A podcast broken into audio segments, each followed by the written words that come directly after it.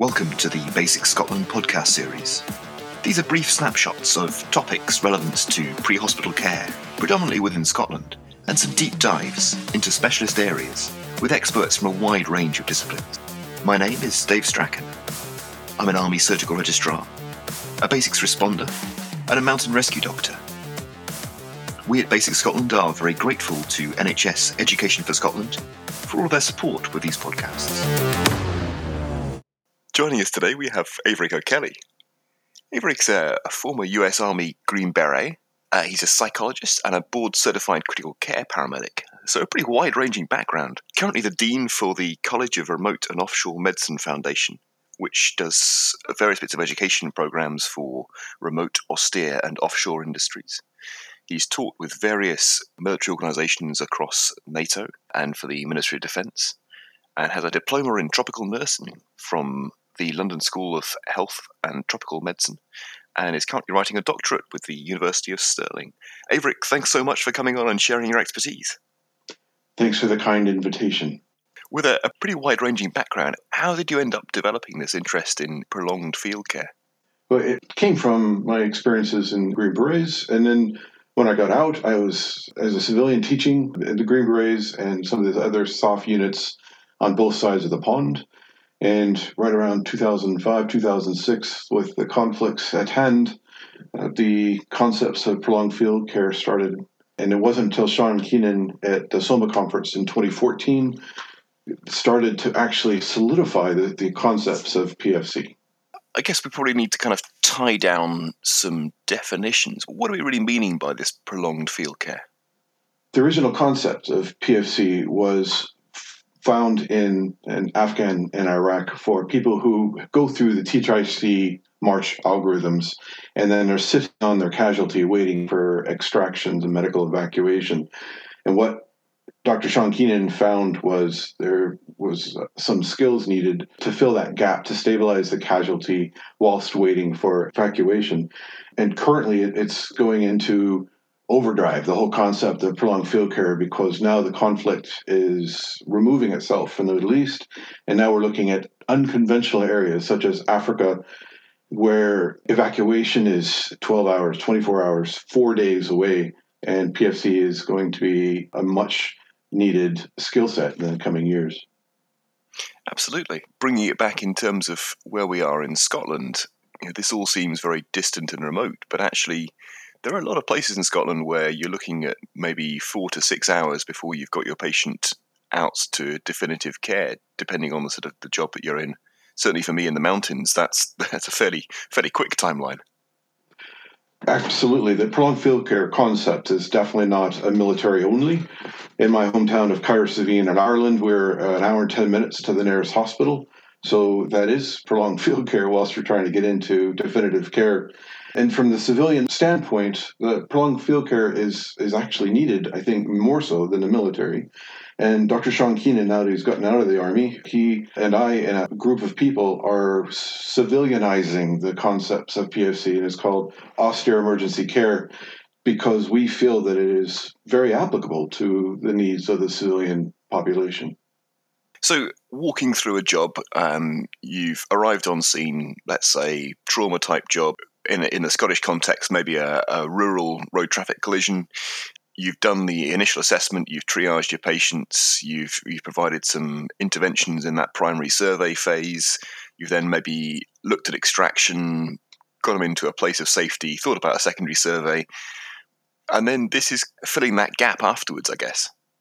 It is. In the college in Malta where I teach, the secondary survey starts with prolonged field care. So as you stabilize your casualty going through either March or, or CABC or whatever system you have, and you get down to D disability and you stabilize the casualty in an E environment or exposed and you've got them under a, a Bothy shelter. So you've checked all those boxes. The guy's not dying on you anymore.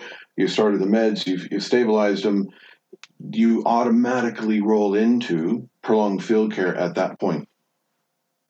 And this is a, a, real mindset change rather than just what we used to teach, which was just going back over and reassessing A to E repeatedly and not really making any progress. That is correct. And working on civilian ambulances, I've had many casualties that are extremely critical. We stabilize them, and literally within 10 minutes, we, we turf them off to the A&E as we should.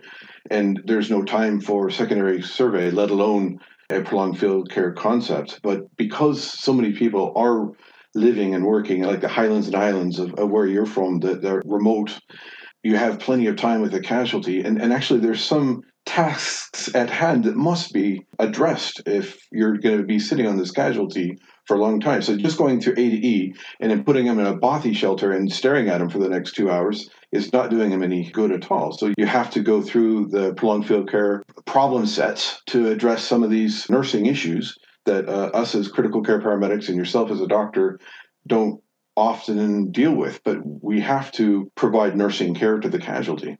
It's interesting from our point of view, our basics responders, we have some nurses amongst our number, and this comes very naturally to them. But for the rest of us, it's a new set of skills to try and acquire. I agree. In all honesty, if I could tell myself back in the late 80s when I started out again that I would have been a much better medic nowadays if I had started as a nurse because they have this inherent knowledge of the nursing skills and how to treat a casualty for long periods of time. And we have to learn this as paramedics and docs. I encourage our remote paramedic program in Malta to emulate what the nurses are doing. And, and we do teach quite a bit of nursing curriculum in our bachelor's degree because that, that's what you need for prolonged field care.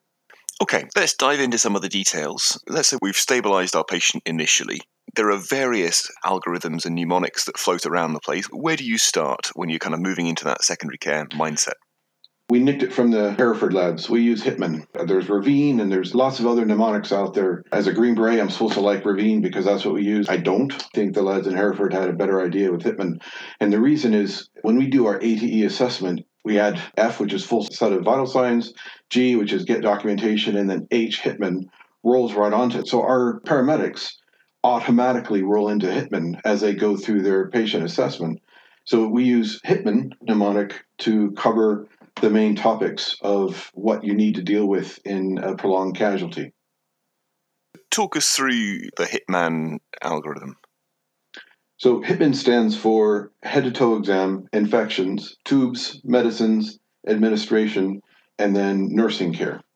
And these are topics that you need to deal with if you're going to be sitting with this casualty for a while. So, H head to toe. So, we've just done ATD assessment. We've stabilized him. We've done needle decompression. We've got a Foley in. We've given him ketamine. So, he's happy. Everyone's happy and he's stable we need to start at the secondary assessment and do a full head to toe exam. Maybe we missed something and we're dealing with these big sick issues, a critically unwell casualty, and we might miss a bit tap to the head where there's a, minor bleed, or so we do a full head to toe and we uh, reassess and address any issues.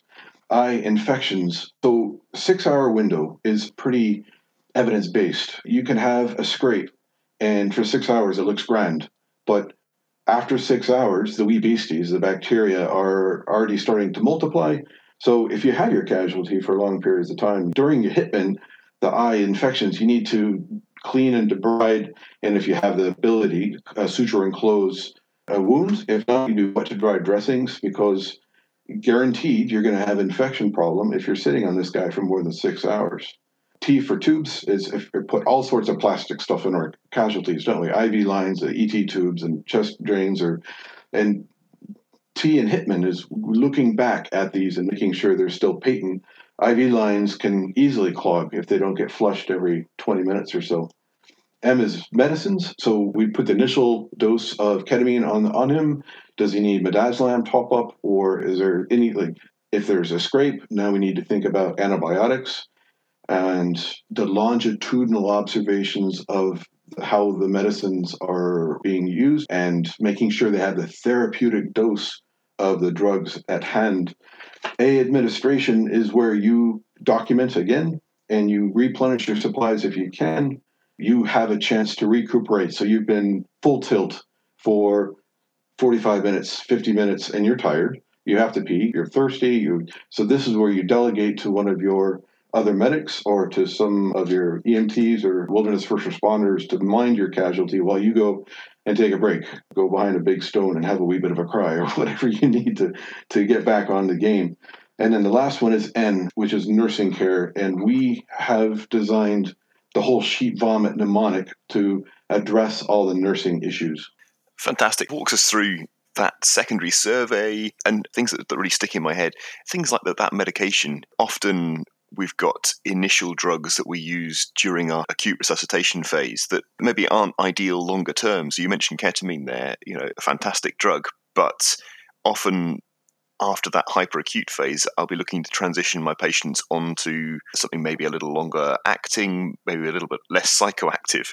So again, it, encourages that mindset change. Agreed. And using the prolonged field care mnemonic, it forces you to readdress these issues. Whereas a critical care paramedic working on the ambulance, I can throw any drug in there into the casualty because I don't have them for more than 20 minutes. I turf them off to a doc and say, hey, you know, by the way, I just gave them 100 milligrams of ketamine. Good luck with that. And then I drive away. Just to kind of highlight from what you said there is is about self care, looking after yourself as the medic, because it's, it's all too easy. Again, you know, drawing on the mountain background, you can be, as you say, full tilt dealing with a situation, managing that initial rescue phase, stabilizing your patient, and then you suddenly realize that you've actually not had anything to drink for six hours and that your sugar levels are hitting rock bottom and that your brain is stopping working and that maybe some of that cognitive constipation you're straining for the next thing to do but nothing's coming is because you're running on empty as well.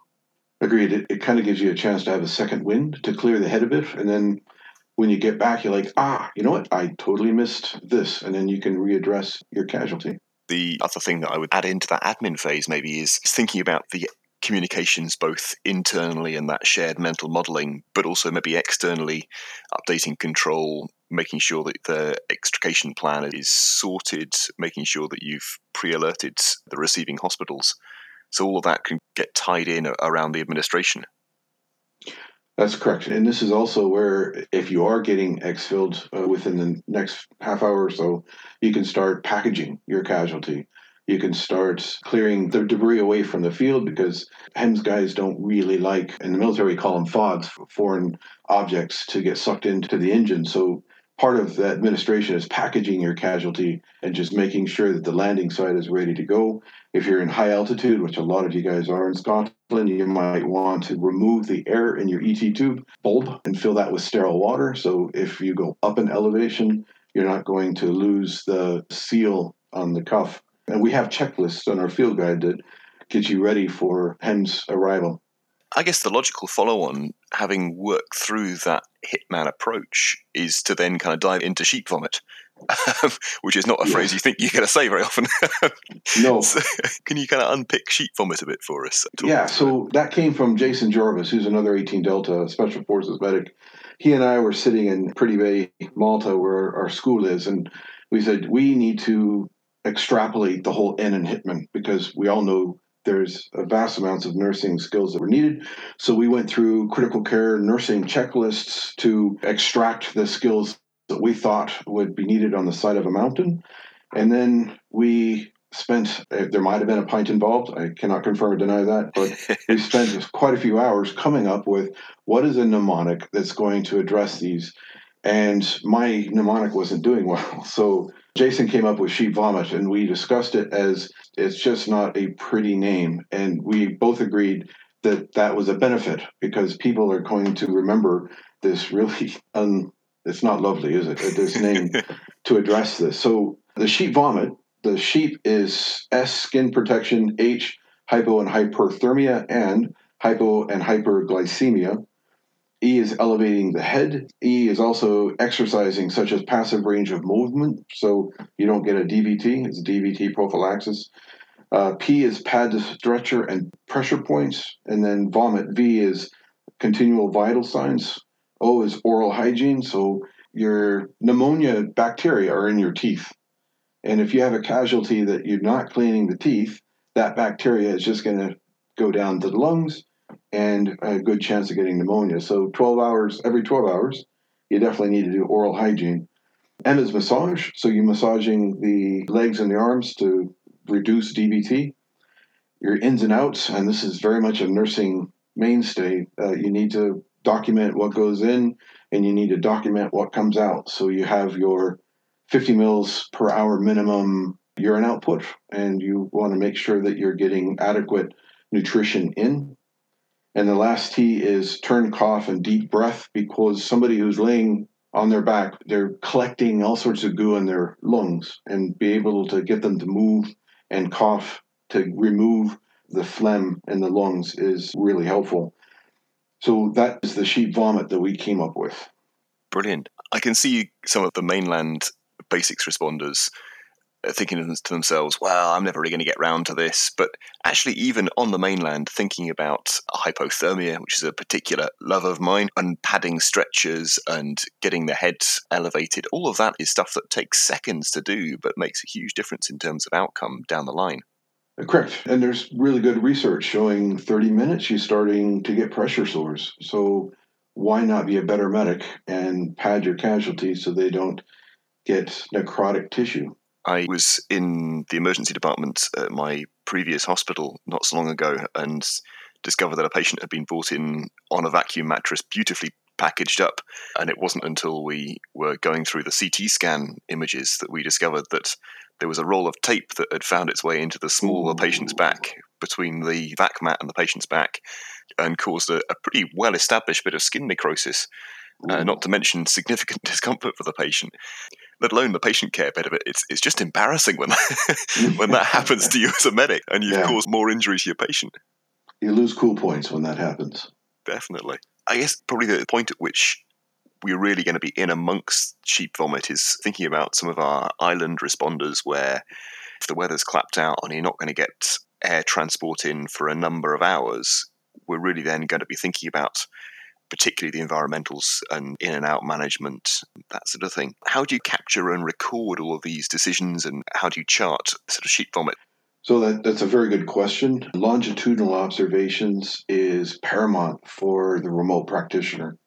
You need to be able to document your vital signs and your sheep vomit results over time because you might see a slow drop in your mean arterial pressure and oh it's above 65 what do i care? But then over time with your longitudinal observations you're seeing your MAP go to 80 75 73 70 and you're seeing the downgrade. And I like oh we've got an internal bleed get the ultrasound out and let's do another fast and see what happens. So the vital signs are the longitudinal documentation is paramount that really does separate city based mentality medic and the rest of us that are dealing with casualties and prolonged field care. So the documentation is really, really important. And we have the rule of thumb of a critically unwell casualty. Every five minutes, you need to do your vital signs, and 15 minutes for a non critical casualty. So it's a fair burden of work. And you talked during Hitman about starting to share out that workload. Do you have any tips for how you go about that handover of care within your own team? It's a valid question, and teamwork is what's going to make or break a remote medic. We are not Superman. We don't wear underwear on the outside of our pants, and we don't have a cape. We're only as good as the team that we have. So even if you're out with people who have little or no first aid, you can do crew resource management and get them to delegate some of the stuff, even if it's just doing a BP check or writing down the four main vital signs. For us, it's CPRO, it's capillary refill, pulse respiratory, and pulse oximetry. Anyone, a bystander, I could teach them to do CPRO within minutes or within seconds and then have them document the CPRO every five minutes. And the CPRO is a great hemodynamic monitoring system because you only need an SpO2 monitor, which everyone has them nowadays, and you just put them on a finger, and there you have it. You have your CPRO, but it gives you a very quick hemodynamic status of your casualty. If you add MAP to that, uh, you have a really good understanding of, of your casualty. And doing that over longitudinal times will give you trending. I guess it, thinking at it from a from a CRM or human factors point of view, all of that buys you the sort of cognitive space to go back and think some deep thoughts about your patient and make sure that you've not missed anything, that you're happy with your working diagnosis, that you've remembered all the various bits of medication, and allows you to go back and think through your hitman and your sheep vomit and just screen it for missing anything. Correct. And reassess and go through your hitman again and again and again because a catheter can get clogged. 10 mil flush every few minutes or every uh, 20 minutes will keep that from getting clogged. It's the little things that make a difference. In special forces, we had a saying what makes special forces special is we are the very best at the basics. So everyone's, oh, you, you, you get to dive, you get to jump out of high aircraft, you get to shoot all these fun. Yes, we got to do these fun things, but really what made us different was we knew how to do the basic trauma assessment really, really, really, really well. And I would encourage those of you working in remote and austere environments to to to embrace that mentality of be really good at the basics definitely on message in terms of what we're about at BASICS Scotland because it, you know, the, the fancy interventions are, are not the things generally that make a big difference for the vast majority of patients. The vast majority of patients need that basic care done supremely well. Agreed. And having education is important, but until you get the experience, I have a saying at the college there's two types of knowledge. There's head knowledge and there's hand knowledge. And you need both of course. You, you start with uh, the head knowledge and you get the the concepts of prolonged field care uh, into your toolkit. But until you do a scenario where it's 24 hours 48 hours with a casualty that's where you actually learn the importance of prolonged field care mnemonics and the skills and the longitudinal observations and, and dealing with the casualty for 48 hours that and multiple when we run our PSC scenarios that people are exhausted. And it's exhausting for us as instructors as well. It is really a challenge, but you have to go through that. You have to be exhausted. So, one of our scenarios is we have a loudspeaker with a generator, and the light is only on if the generator sounds, and you could barely hear yourself think. And that added stress factor is teaching these people to be good medics even in adverse situations.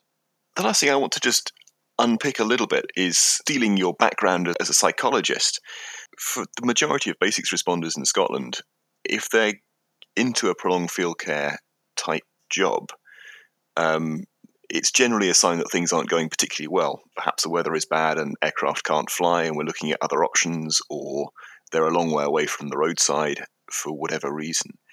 From a psychological point of view, is there anything that you can do for yourself and or for your patients to try and bridge that gap and give them some psychological care during those initial phases? That's a good question. And it is stressful environment and you need to be able to handle the stress and be able to get rid of the stress, off gas the stress to continue working in these environments. There's a saying that I came across when I did a wilderness psychology degree from Prescott in, in Arizona. And one of the books that I based one of my papers off was from Gonzales called Deep Survival. And it's something that I listen to. I'm a big audiobooks. Uh, I listen to it every year or two again and again and again because of the learning that's in it and the psychology of wilderness. But his thing is, he has a saying is that be here now. And that means that when you're in these prolonged field care environments, it is easy to wig out of it and be a pinger, as we say in the army, and you're just stressed and thinking about the future, thinking about the past, or, or getting hard on yourself because you missed the pelvic fracture and you didn't get it until prolonged field care. You just have all these extra stressors. And the trick is kind of a Taoist way of being a medic. So be here now means you are here in the situation right now. You're not stressed about, you're not worried about the future or not worried about the past. You're right here now. And it expands the awareness. I remember one time I was working in South Africa on a response vehicle, and we got to a person versus vehicle. They're very common. Uh, and this person was really badly hurt, and we were in a township. It was a 10 at night. It was raining, and there's 100 people who were not happy around us. And using this be here now, I didn't ignore what was going around me. It was almost a a hyper awareness, a, a column of just being there. And what happened was, I repeated, be here now from Gonzales. And what happened is, I saw the BLS responder wasn't doing two handed bag valve mask. So what did I do? I, can you please do the, correct BVM? So you know, doing the basics well. And then I could reassess my casualty. Okay, we got the ketamine now. Maybe I need to think about midazolam to reemergence. And it gave me clear thinking so, from a psychological point of view, that Taoist approach I, has really worked for me. It's really interesting, and it kind of chimes with a lot of things that we, I guess, are still discovering about how we respond under stress. Um, what about for your patient? Is there is there anything that if you've got a conscious patient, clearly for them this is going to be hugely stressful, hugely scary. Is there anything that you can do during that sheep vomit type interventions beyond just our usual approach of chatting complete drivel at them. Well, there's science behind that. Chatting and distraction is a pain management tool. So there's definitely a need for that. I think psychologically, the person is extremely scared and they know they're in a very difficult environment and they could deteriorate before they, they get extracted. So if you engage the casualty and hey, oh, hey, can you help me out here? Hey, can you hold this? Can you hold this line for me? That'd be really helpful. Or a part of sheep vomit is raising the head unless they have a pelvic fracture or something that's going to contradict that concept. You just raising the head and getting them involved in the environment around them is going to make a vast difference. I heard a lecture at a conference just last week. There's a position of life which is sitting up. There's a position of death laying down. Your casualty wants to be in the position of life so have them sit up and engage and have them be part of the team is an approach that has worked for me. It's really interesting. Again, it doesn't require any extra kit, doesn't require any extra real training, but the mindset of getting the patient as part of the team, I think, is, is really valuable.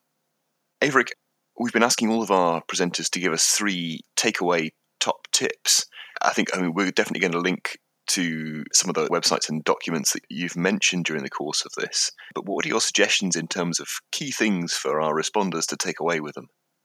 I would encourage anyone working in the Highlands and Islands of Scotland in remote areas to follow the concepts of special forces. And, and that means be really good at the basics.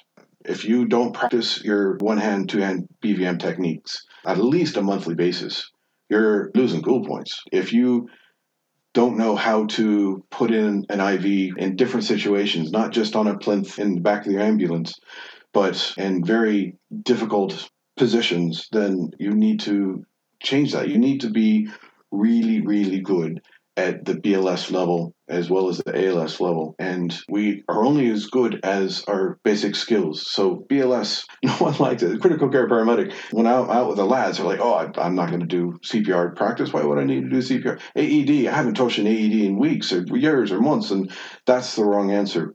Be very good at the basics. Fantastic. Yeah, that's really useful. And certainly chimes with our message back at BASICS Scotland. Aebhric, thanks so much for sharing your knowledge and experience and hugely varied background because I think there's a huge amount that we can draw from this and a huge amount that translates beautifully into remote Scotland. Uh, not a problem. It's an honor to be here. That's it for this week. If you have any comments or questions, visit the podcasters page and leave us a reply in the box at the bottom. Join us next week for another podcast from BASICS Scotland.